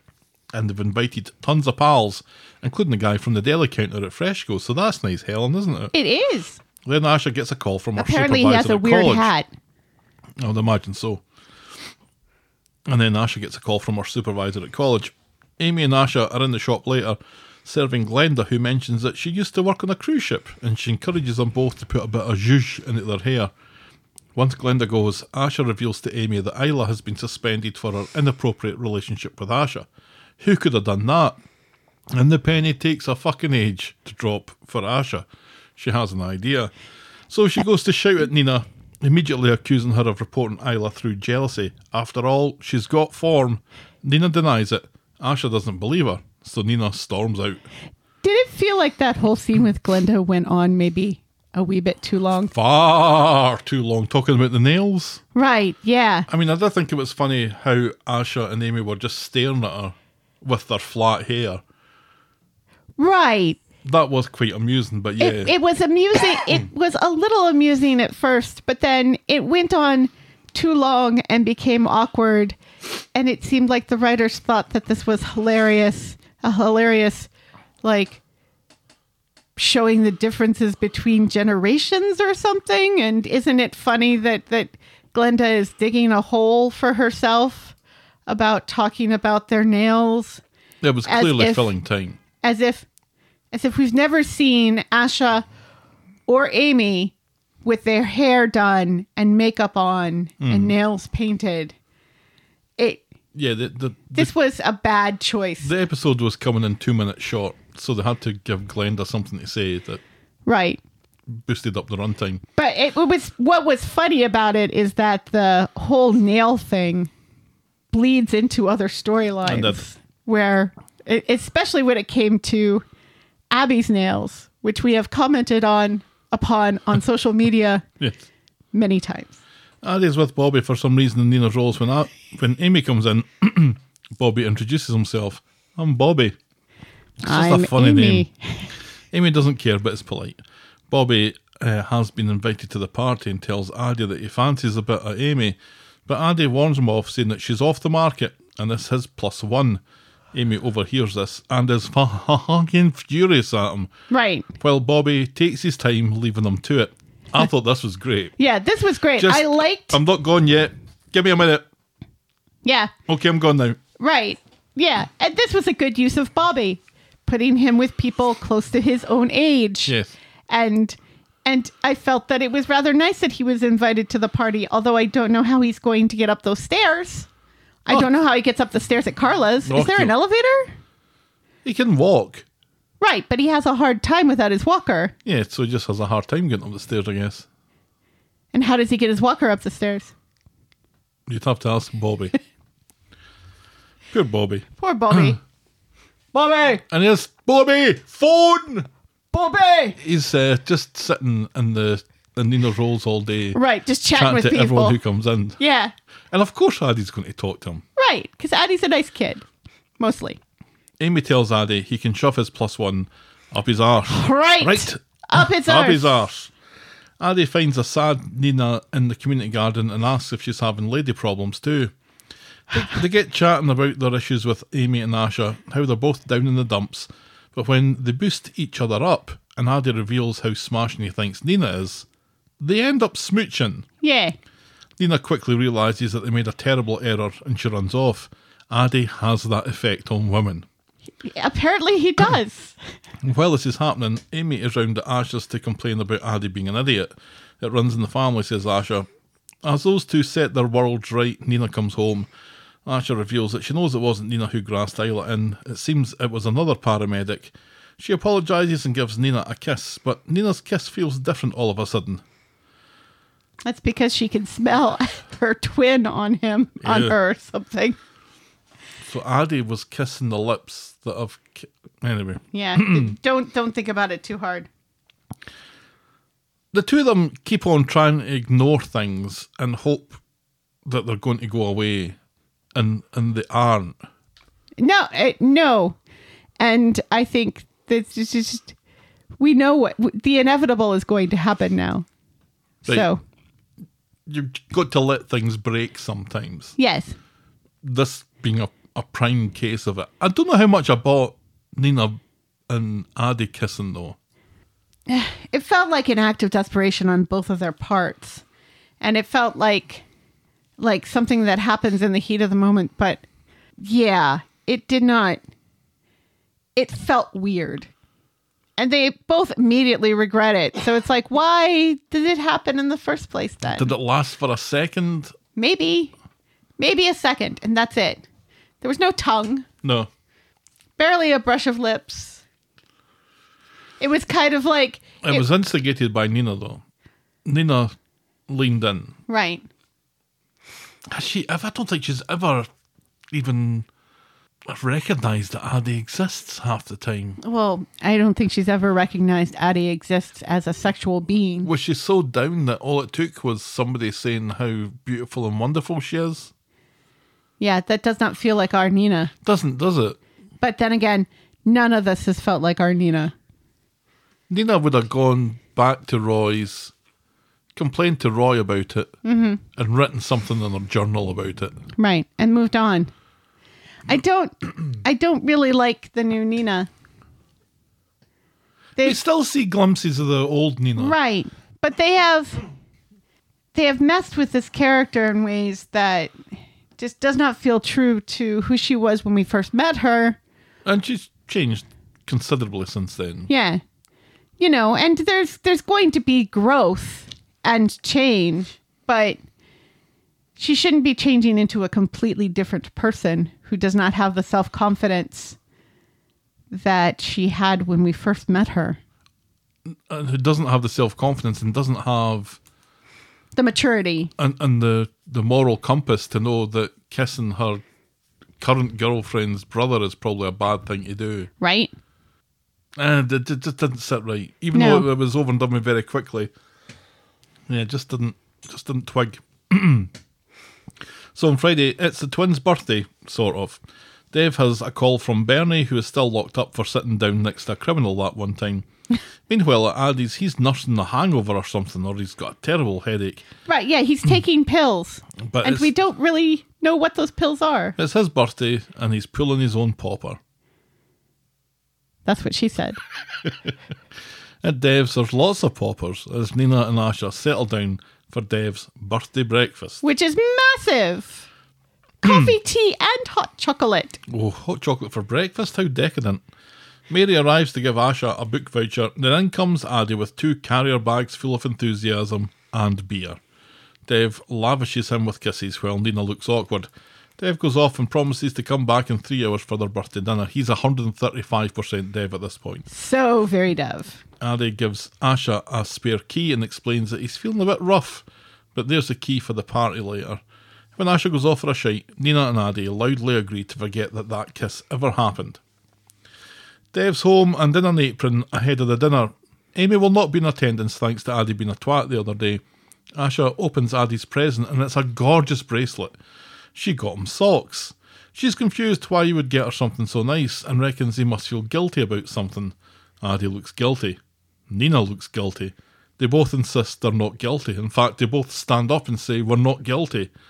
And Asha thinks that they have a surprise for her, which they do. So they tell her about the kiss. Happy birthday. Happy not 18th birthday. Right.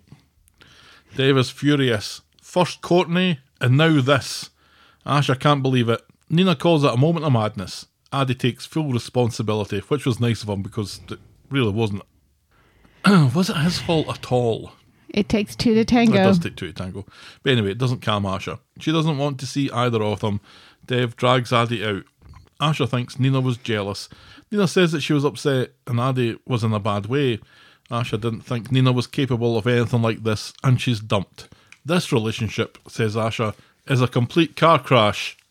And she's right. She is. they haven't trusted each other in months. No. Dev and Addy come home. Nina is still there and not packing for some reason, which is a bit of a surprise. All Dev wanted was a celebration. He comforts Nina, which I thought was lovely. It was and really says lovely. Asha will calm down. Addy grabs his beer and goes home, promising to cancel the party. Uh, see, this is nice because Nina's left sitting in with Dev most nights, so Dev's kind of very close to Nina, or so it seems. Asha goes round to Addy's and has to use her key to get in, and when she gets there, she finds him asleep or drunk on the couch. She throws the bracelet back at him and tells him that she never wants to speak to him again, and she storms out. And he she do- also leaves her. He leaves the key. and he doesn't move an inch. Asha fills Amy in on the Nina and Addy situation at Nina's Rolls later. Amy is shocked. Her mind is blown. She was on her way to see him to apologise for her reaction yesterday, which she didn't really need to do, but Asha doesn't think that he deserves a chance. He's dead to her. Back in the flat, Addy's carbon monoxide detector is beeping to an unconscious room Right. As as Addie slowly dies. right. Later, Amy goes round anyway and is concerned when there's no reply on the intercom, so she tailgates in behind Gav, who's very helpful. Right. And lives there now. That's the precinct flat. Is it the precinct flats? Yes. Because they enter a door. They don't go up a balcony. It's the same it's the same block. Is it? I was very confused. I was like, wait, he lives. Did did he move? And Sabrina lives there by herself now, or what's going on? But it was nice to see Gav. Yes. I, I wish he had stuck. Ar- I wish he stuck around, and we saw him at the hospital as well. But oh well. Amy shouts through the letterbox and reckons that Addy's passed out drunk, but Gav says they saw him an hour ago and says he was fine. So Amy wants him to break the door down, but Gav's got a better idea and he uses a credit card to jimmy the lock, see? Yeah. Amy goes in, sees Addy still passed out, seems to ignore the beep, and calls an ambulance.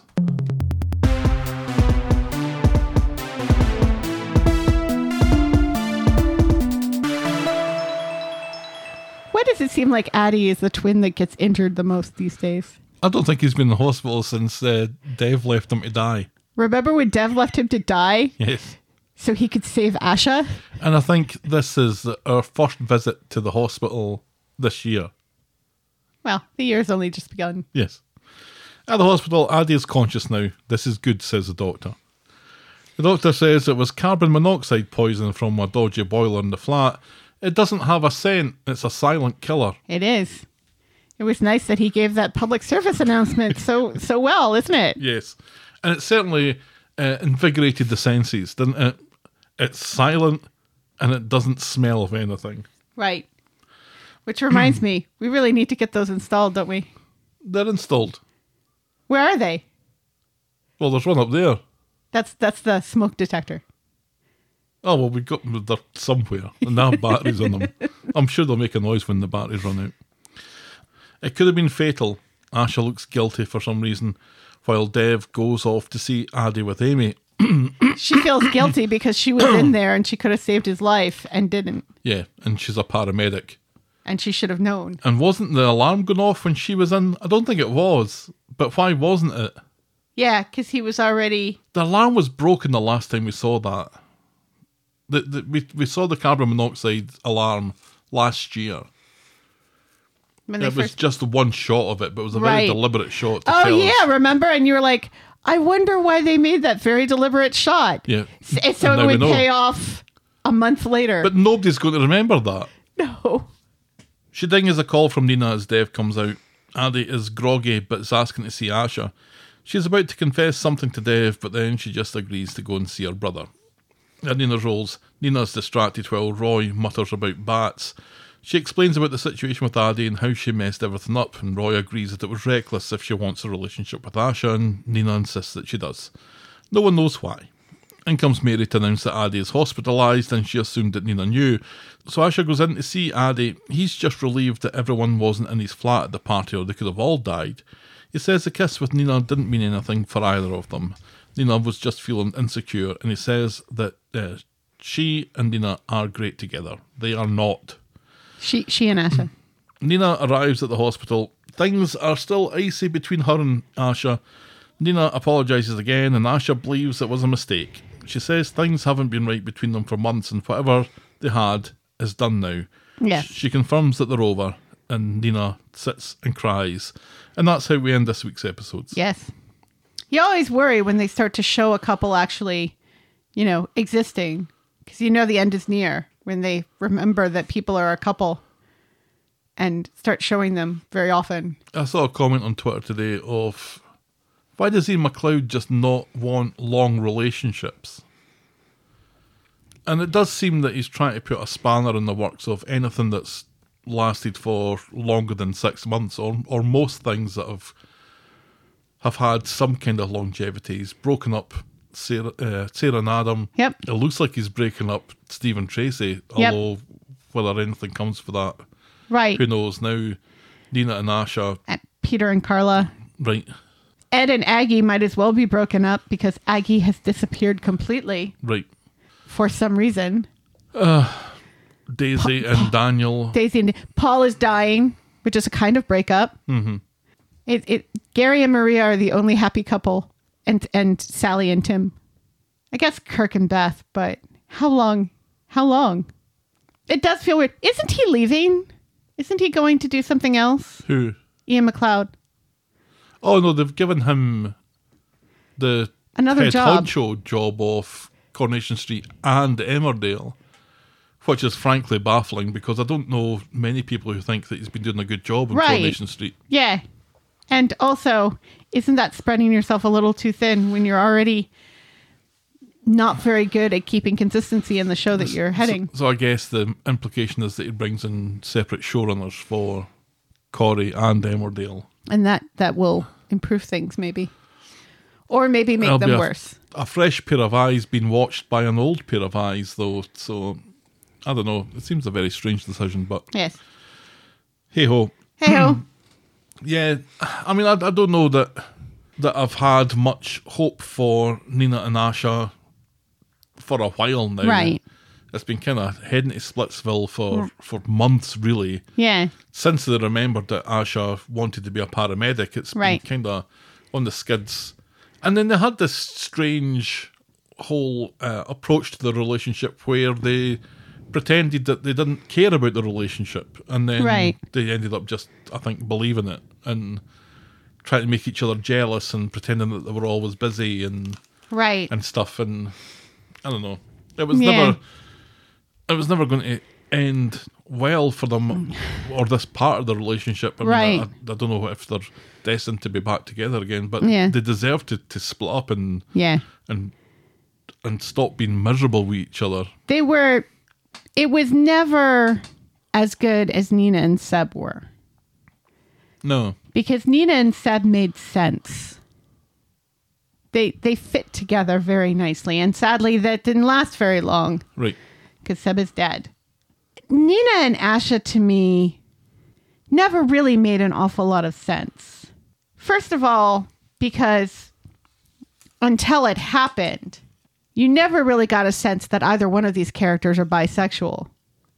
You know, there was there's never an inkling until they put them together that Right. that that they were bisexual. And it also kind of felt like with with the mass exodus of all of the lesbians on the show, they kind of had to they, they felt obligated to try to find a relationship for two women on the show and just kind of threw it together. I did feel kind of box sticky.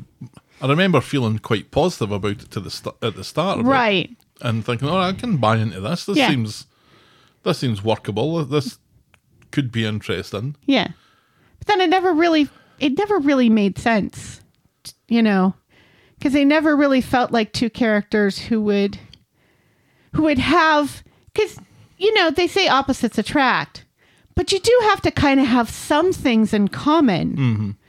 To to work as a relationship cuz there's got to be things that you enjoy doing together. You know, you don't have to enjoy doing everything together, but there's got to be something something that you can talk about. And I think there was the implication that they had something like that. We just never saw what it was. Right. And we saw moments where one would do things with the other. You know, like Asha joined the Bat Club Exactly. for a little That's while. exactly what I'm thinking. Asha went along and did bad things Right, and watched Nina run into a river, right. which was, And- let's remember was hilarious. Yeah. And then that seemed to to be the end of Asha's bat exam- uh, adventures. And Nina's really Right. Although although, you know, this week we do have Roy and, and Nina kind of talking about the Bat Club and and doing things to expand and bring more education to the to the public about bats. I don't know how much of this comes from the reluctance through a pandemic and a, a sort of post pandemic world where you don't really see lots of characters being in the same place at the same time, just on the periphery Right. there's a there's a, a clip uh, that's on Twitter uh, of two older characters from Corey and the from the eighties, I think, mm-hmm. that are in the foreground doing the scene, and in the background you've got Bet Lynch and Rita chatting about something. Mm-hmm. Uh-huh. You have no idea what they're chatting about, but Right. they're there in the background chatting about stuff. Right. So th- a reinforcement of the relationship and the friendship there Right.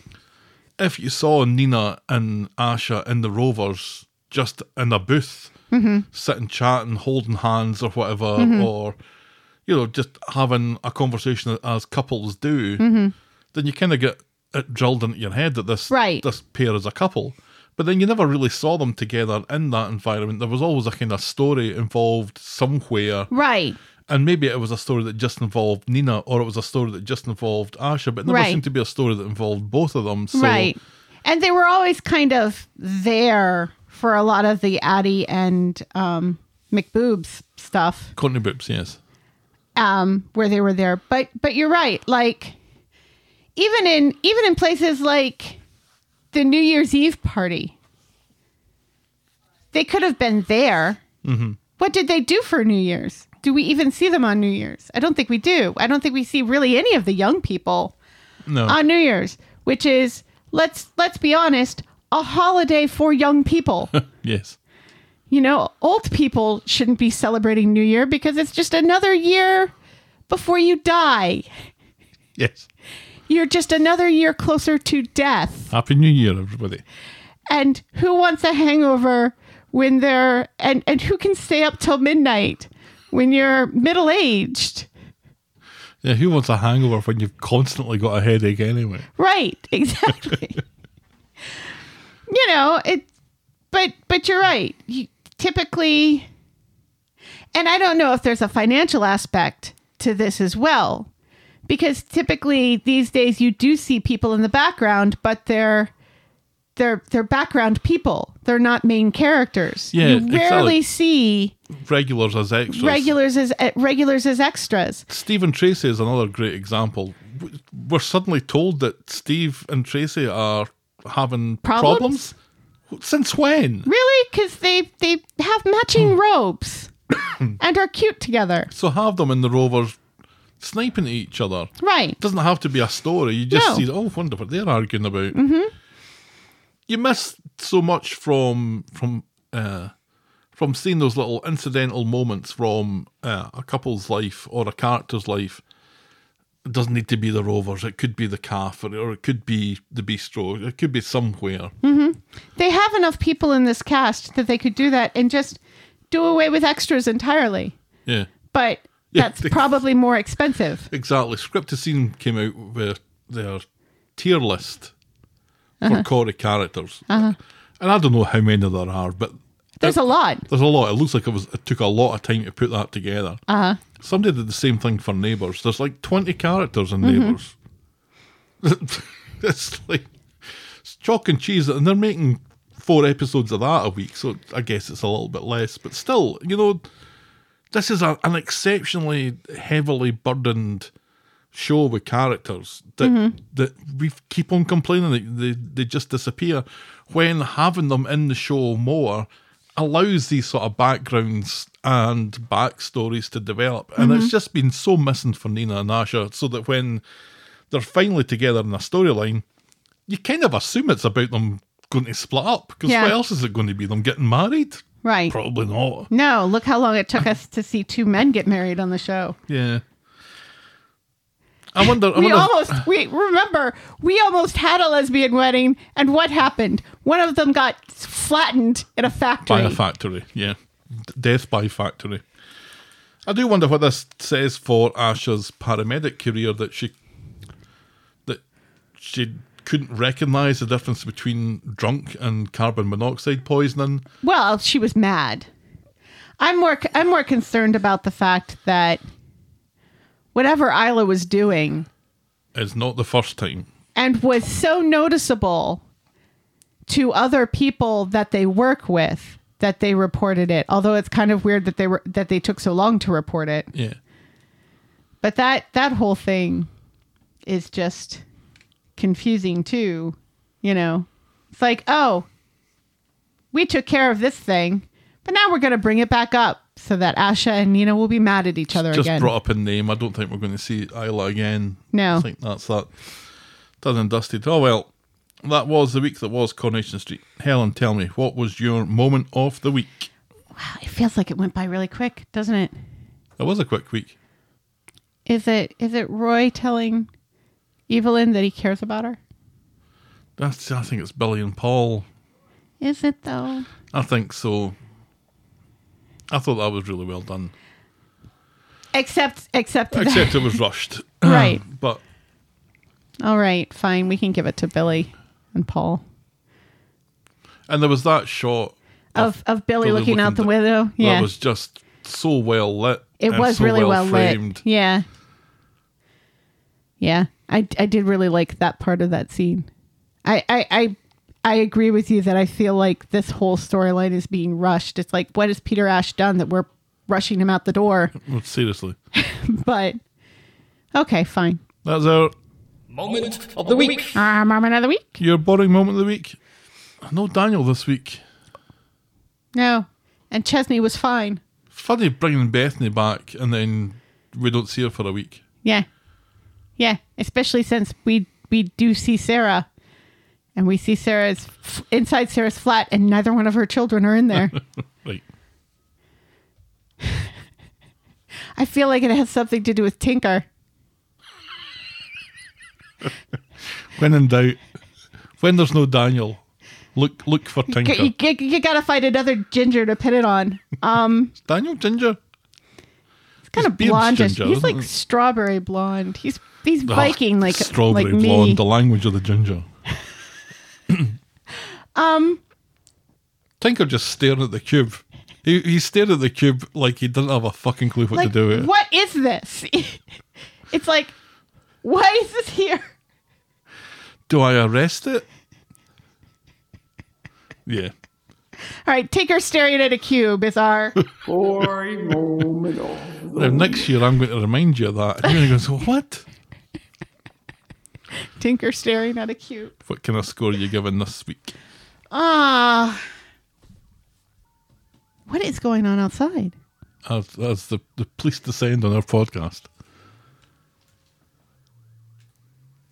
I don't know. It always kind of makes me worry about Janet and Marilyn. Um, five and a half. I'm going five and a half as well. Yeah, It was- And there were good bits in it.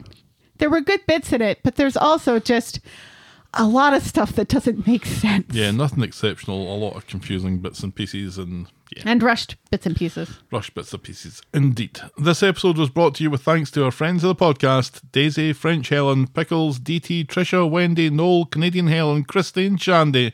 Thank you all. Thank you so much. If you've ever walked into a bedroom filled with magic trees and the first thing you've thought about was puppies, write in to tell us about it. We're the talk of the street at gmail.com and we're at Corey Podcast on Twitter, Facebook, Instagram, Threads, and Blue Sky. You can shout me and Helen a coffee or become a friend of the podcast by heading to ko-fi.com, that's ko-fi.com slash the talk of the street. Check out the clicky clicky section of vogle.co.uk for links to our merch store and YouTube channel. And if you're so inclined, please leave a rating and a review on iTunes or your podcast provider of choice. And be sure to check out our pop culture sister podcast, The List of Lists. We're about ready to start a new list. Yes, we are. Thanks for making it to the end of another episode, and we will be back next week with more I'll talk on the street. The Talk of the Street. Bye. Cheerio!